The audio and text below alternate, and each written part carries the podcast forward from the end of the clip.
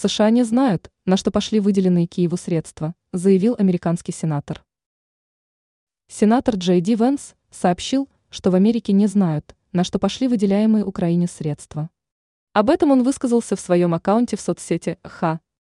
По его словам, в Америке не имеют понятия, куда ушла большая часть средств для украинской стороны. Он подчеркнул, что коррупция в данном случае вышла из-под контроля.